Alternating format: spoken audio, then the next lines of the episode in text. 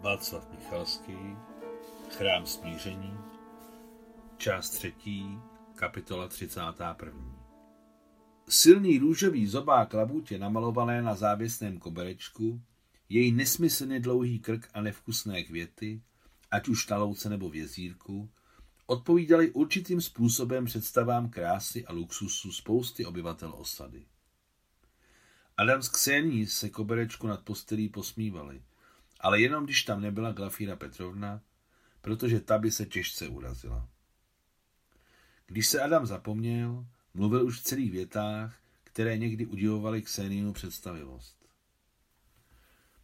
My máme společnou škálu estetických hodnot, ona má své, to je normální. Glafira neměla takovou mámu a babičku jako ty. Řekl jednou Adam a rovnou zbledl od toho, co pronesl. To skutečně neodpovídalo pozici vesnického pasáka zmateného lechy. Zbledla i Ksenie.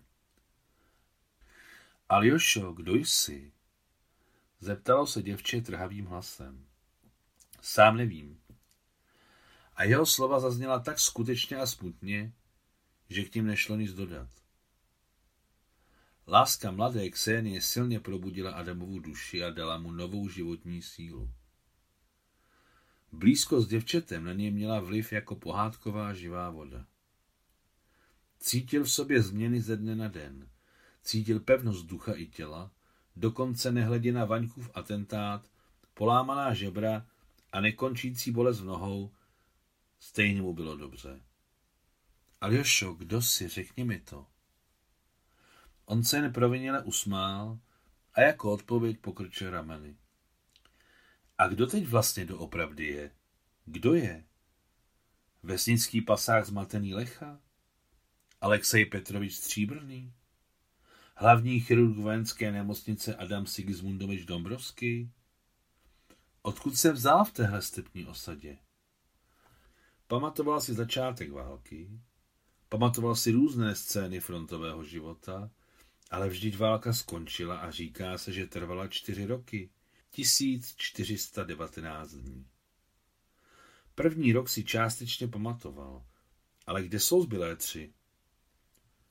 Ksenie dávno pochopila, že Alexej má tajemství.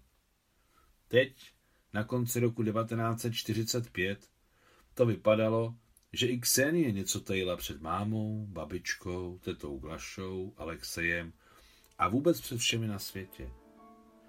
Tajemství se objevilo ale bylo třeba ho chránit a schovávat dnem i nocí. Konec 31. kapitoly.